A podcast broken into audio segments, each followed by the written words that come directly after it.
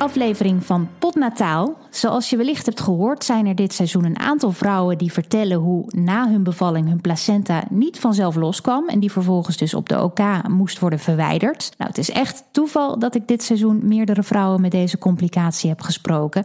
Ik heb ze er eh, zeker niet op geselecteerd. Maar daardoor kan wel onbedoeld het idee ontstaan dat dit een complicatie is die vaak voorkomt. En dat is nou net niet het geval. Vandaar deze aflevering. Samen met gynaecoloog Mallory Wojski van het Radboud UMC duik ik voor jou in de placenta. Gelukkig niet letterlijk natuurlijk. Maar na deze aflevering weet je wel alles wat je moet weten over de placenta. Dag Mallory. Hallo, goedemorgen. Ehm, misschien maar eerst een hele simpele vraag, dacht ik. Want eh, wat is die placenta nou eigenlijk? Je weet dat hij er zit, maar ja, wat is het nou eigenlijk? Ja, een beetje onderbelegd uh, orgaan. Ja. Hè? Uh, ja, de placenta, ofwel de moederkoek genoemd in het uh, volksmond, is eigenlijk een heel belangrijk orgaan. en die ontstaat vanuit de bevruchte cellen. en het vormt een verbinding tussen moeder en kind. Uh, en waarom is het belangrijk? Omdat het namelijk ervoor zorgt dat uh, belangrijke uh, stofjes, zoals zuurstof en voedingsstoffen, van moeder naar kind worden getransporteerd. En als je hem zou moeten omschrijven, als, want het is natuurlijk audio, maar als je de gemiddelde placenta ja, zou moeten omschrijven, wat zien we dan? Ja, ik kan het inderdaad gewoon heel netjes beschrijven of wat minder netjes. maar het is, uh, het is een, uh, een, een, een, een koek, uh, lijkt een beetje op een vlezige koek, waarbij de, de placenta, dus de binnenkant, de kant waar het kind aan vastzit, hè, dat dat bestaat uit een navelstreng. En dan zie je heel mooi vaten van de navelstreng naar de koek toe lopen. En wat ik al zei, het bestaat eigenlijk uit twee delen: een moederlijk deel en een kinddeel. En op de grens van moederlijk deel en kinddeel komen eigenlijk de twee circulaties tegen elkaar aan. Moederlijke circulatie en kindcirculatie. En daar is precies het stukje waar inderdaad alle transport uh, plaatsvindt. Ja, en hoe ontstaat dat dan in de baarmoeder op het moment dat je zwanger raakt? Ja, bij, bij de bevruchting gaat een deel van de bevruchte cellen worden ehm, placenta. Uh, en dat ontstaat ongeveer op dag 6 na de bevruchting. Dan krijgen ze een soort van een markering van ik moet placenta worden. En gaat dat inderdaad groeien. En dat ongeveer tot halverwege de zwangerschap is die helemaal volledig volgroeid. Oké, okay, oh, dus het duurt nog best wel een tijdje voordat hij helemaal uh, tot volle bloei is gekomen, zeg maar. Ja, ja hij is ongeveer 20 uh, centimeter. Hij weegt ongeveer 500 uh, gram na geboorte. Je kunt voorstellen als je 12 weken zwanger bent, dat 500 gram natuurlijk niet haalbaar is. Dus vandaar dat het inderdaad verder moet groeien. Ja, ja precies. En wat bepaalt dan vervolgens op welke plek die zich ja, vasthecht, zeg maar, in de baarmoeder? Want dat verschilt ook nog wel per vrouw. Zeker, zeker. Het is een, boeiende vraag. Um, um, het, hecht zich eigenlijk op een plekje wat goed voor hem is. Uh, en dat is inderdaad waar de slijmvlies van de baarmoeder gewoon heel mooi uh, gevormd is. En waar die inderdaad eigenlijk zich lekker kan gaan nestelen. En meestal is dat uh, in de bovenste helft van de baarmoeder. Ja, want soms gebeurt het ook wel eens dat hij aan de onderkant komt, wat heel onhandig is. Heel onhandig, inderdaad. Want uh, dan komt hij bijvoorbeeld te liggen voor de uitgang. En als dat voorkomt, kun je voorstellen dat de vrouw niet op een normale manier uh, kan bevallen. En dat ze een keizersnede zou moeten krijgen. Maar gelukkig komt dat niet zo vaak voor. Dat is ongeveer in vier op de duizend vrouwen dat dit uh, voorkomt. En dat wordt inderdaad de placenta previa genoemd, of de voorliggende placenta. Ja, precies. Maar goed, dat is inderdaad iets wat niet zo heel vaak voorkomt. En nou, het andere ding wat uh, wel eens voorkomt bij de placenta, toevallig dus in, in deze afleveringen van, uh, van Potnataal, is dat de placenta niet loskomt bij de bevalling. Maar ja, hoe vaak maken we dat nou mee eigenlijk? Nou, gelukkig ook niet heel vaak. Um, wel iets vaker dan de placenta previa. Ongeveer 1 tot 3 op de 100 vrouwen heeft een vastzittende placenta. Um, dus dat is wel iets vaker, maar gelukkig niet zo vaak. En, uh, en waarom dat voorkomt, ja, dat heeft verschillende oorzaken. Maar je kunt voorstellen dat na de geboorte van het kind, uh, de placenta die bestaat uit een spier. En uh, de spier moet goed samentrekken om de placenta los te laten. Um, en als die samentrekking niet optimaal verloopt, of dat de andere oorzaken is, dan komt die placenta niet. En wat zijn andere oorzaken nog wat, wat zou kunnen? Ja, andere oorzaken kunnen zijn dat. Uh, nou, de grootste oorzaak is eigenlijk dat je dit al een keer hebt meegemaakt. uh, de herhalingskans is ongeveer 15% dat je dat weer gaat krijgen. Um, en andere oorzaken kan bijvoorbeeld een vroeggeboorte zijn. De placenta is dan nog helemaal niet zo ver om los te laten. Of een, een placenta wat niet optimaal functioneert, zoals uh, uh, bij een groeivertraging. Een kind die inderdaad slecht groeit, of dat de placenta minder goed werkt, zoals bij een zwangerschapsvergiftiging. Uh, dat zijn oorzaken waarbij de placenta wat minder snel kan komen. Ja, maar het is dus iets, het komt niet zo vaak voor, dus het is niet iets waar je angstig voor hoeft te zijn. Maar goed, het, het kan gebeuren. En uh, ja, als het gebeurt, dan is het uh, wel gevaarlijk. Ja, kan gevaarlijk zijn. Uh, ja, weet je, de, de, ehm, de tijd waarbij een placenta geboren moet worden, is uh, ja, in Nederland wordt gezegd van nou, het moet geboren worden na een uur of binnen een uur na geboorte van kind. In de internationale literatuur houdt men 30 minuten aan. Um, en 30 minuten omdat we weten dat de kans dat je ruim bloedverlies kan krijgen na 30 minuten toeneemt. Dus groot grootste probleem bij een placenta wat niet komt, is dat je inderdaad ruim bloedverlies kan krijgen. En ruim bloedverlies, dat is nog steeds in de wereld reden nummer één waarom moeders overlijden. Maar gelukkig in Nederland zijn de voorzieningen zo goed en zijn de ziekenhuizen zo dicht uh, bij in de buurt dat dat eigenlijk bijna nooit voorkomt. Ja, ja. en wat zijn dan de uh, op momenten dat je, dat je zoiets zou meemaken tijdens je bevalling? Uh, wat, wat doet een gynaecoloog dan om ervoor te zorgen ja, dat die placenta toch komt? Ja, nou, de gynaecoloog of verloskundige, hè, want dat zijn degenen die naar de, bevalling uh, begeleiden. Nou, nummer één, wat ik daarnet ook al vertelde, is dat het samentrekken van de baarmoeder gewoon erg belangrijk is. Dus een van de factoren wat eventueel zou kunnen helpen, is het geven van oxytocine. En dat is uh, een middel, een medicijn, wat eigenlijk. Uh, ja, standaard of heel vaak aanbevolen wordt om te geven na geboorte van het kind. Want die zorgt ervoor dat die placenta of nee, dat de baarmoeder extra goed samen kan trekken. Um, hoe komt, dat, dat, komt dat dan? Wat is, want oxytocine is eigenlijk ook wat in de neusspray zit, hè? Of uh, via, de, via de placenta of via de borstvoeding inderdaad gestimuleerd kan worden. Dus het is een natuurlijk product uh, wat moeders zelf kunnen aanmaken.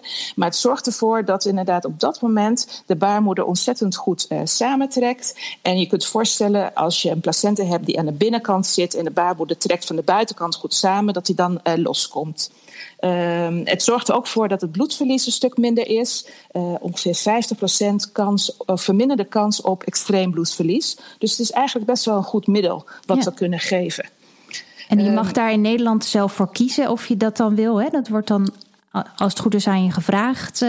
Ja, ja. ja, in Nederland mag je overal voor kiezen, ja. gelukkig. Ja, want er zijn ook dus, landen waar dat, waar dat niet zo is, toch? Ik dacht dat in Amerika het soort standaard is dat dat wordt gegeven in het, ja, het nou, ziekenhuis. De, ja, dat klopt. Het is namelijk zo'n effectief middel dat ook in Nederland in de richtlijn het geadviseerd wordt om standaard te geven. Maar we zijn in Nederland heel erg gericht op uh, het informeren van de vrouw en het meenemen van de vrouw in keuzes. Uh, dus vandaar dat we het vragen aan de vrouw. Ja, ja maar dat precies. doen, we, dat doen we met eigenlijk alles. Ja, en nou ja, die oxytocine, dat werkt dus in hoeveel procent van de gevallen wel? Ja, het zorgt in ieder geval voor dat, uh, dat uh, met name het bloedverlies uh, verminderd wordt. En in 50% van de gevallen inderdaad heb je minder kans op het krijgen van ruim bloedverlies. Um, een andere factor wat belangrijk is, is zorgen dat je blaas leeg is. Om, de om de baarmoeder goed te kunnen, kunnen samentrekken. De blaas, je urineblaas zit vast aan de baarmoeder. En als die heel vol is, kan je je voorstellen dat die baarmoeder inderdaad dan ook wat groter is. En uh, laatste factor, dat is ook heel belangrijk, is dat er op tijd gehandeld uh, moet worden. Dus als, uh, als er na 30 minuten de placenta nog niet is, en je bent bijvoorbeeld thuis bevallen, dan hebben we in Nederland de afspraak dat de verloskundige alvast gaat regelen dat je naar het ziekenhuis gaat. En mocht je in het ziekenhuis zijn, dan gaat de gynaecoloog alvast regelen dat je naar de OK kan. zodat je niet te lang blijft zitten met de placenta wat niet komt. En daardoor de kans op ruim bloedverlies alleen maar toeneemt. Ja, dus of je nou ervoor kiest om thuis te bevallen of in het ziekenhuis bent. Uh, er wordt in principe altijd gezorgd dat je op tijd uh, op die OK terecht uh, kan om vervolgens op die manier de placenta te verwijderen, mocht dat nodig zijn.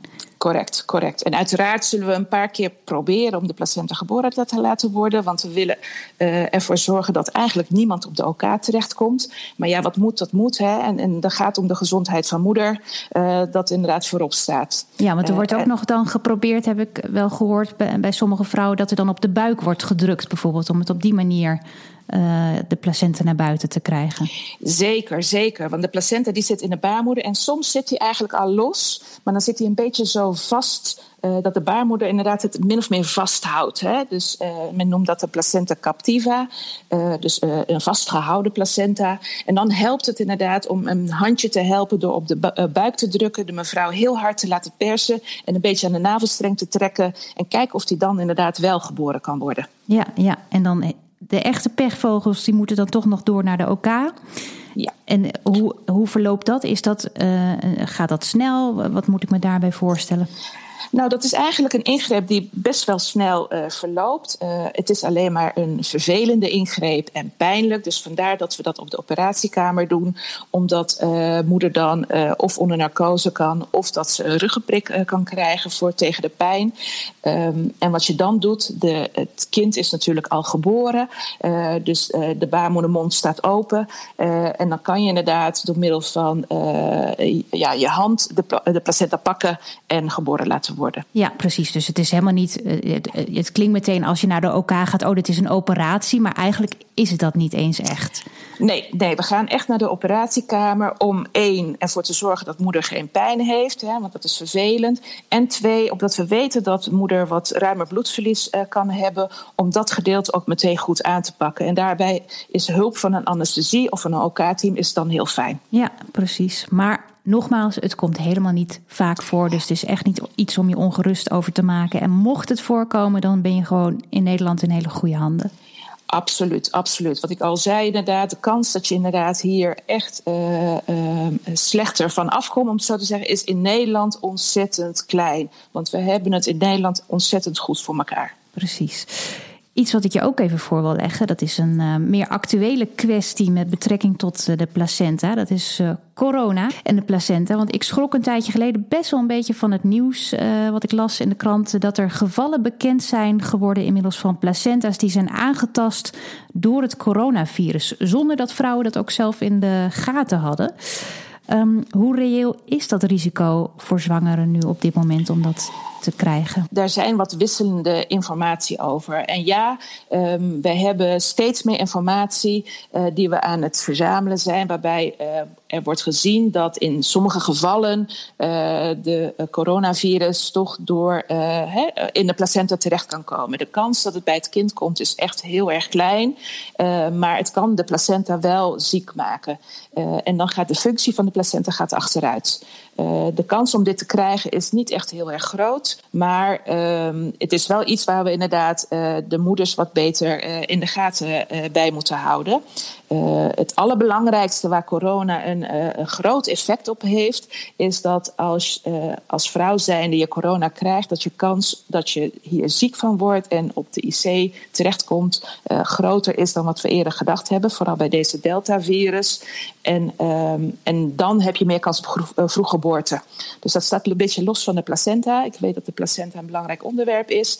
Maar uh, corona en zwangerschap is inderdaad een, uh, een issue. Waarbij uh, het aanraden van zowel de Nederlandse Vereniging van Gynaecologen. maar ook van de verloskundigen is om je vaccinatie te halen. Want dat beschermt je tegen deze ernstige ziekte. Ja, ja, precies. En ook tegen dit soort complicaties, dus waarschijnlijk. Absoluut. absoluut. Heb, heb je het in de praktijk al eens gezien, dit?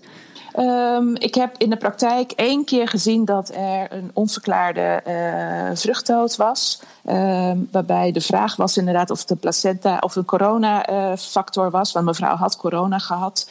Um, maar daar hebben we de gegevens nog niet van. Dat is recent gebeurd. Ja. Uh, maar goed, het uh, krantenartikel die is gebaseerd op een aantal cases in Nederland. Waar de placenta opgestuurd is. En waarbij men gezien heeft dat de placenta inderdaad er ziek van kan worden. Ja, en weten ze dan ook al uh, hoe dat kan? Dat, dat dat virus zich kan nestelen in, in de placenta?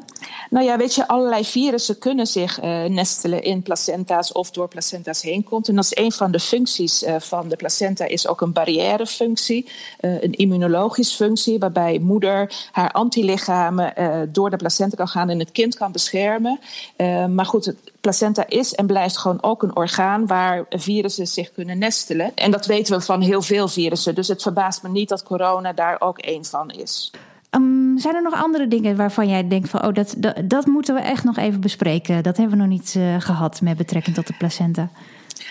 Um, Nee, eigenlijk is dit inderdaad een heel mooi onderwerp om, uh, om uh, wat dieper op in te gaan. Want de placenta is een orgaan die vaak vergeten wordt. Um, hoewel tegenwoordig ook bij de uh, 20 weken echo er uitgebreid naar gekeken wordt. Waar ligt de placenta? Want hè, wat we eerder zeiden, hij kan ervoor liggen of hij kan op een onhandige plek liggen. Dan kan je dat op tijd opsporen en dan kan je ook op tijd handelen.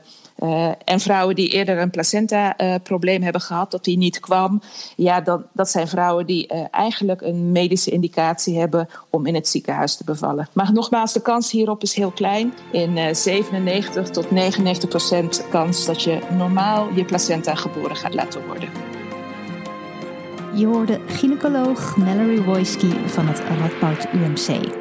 Ik hoop dat je dit een nuttige aflevering vond. Zo ja, laat het vooral weten in de reviews op iTunes. En kom me volgen op Instagram als je het leuk vindt. Dat kan via @potnataal en @simonewijnands underscore. En neem ook eens een kijkje op vriendvandeshow.nl slash potnataal. Dankjewel voor het luisteren. Heb een mooie dag.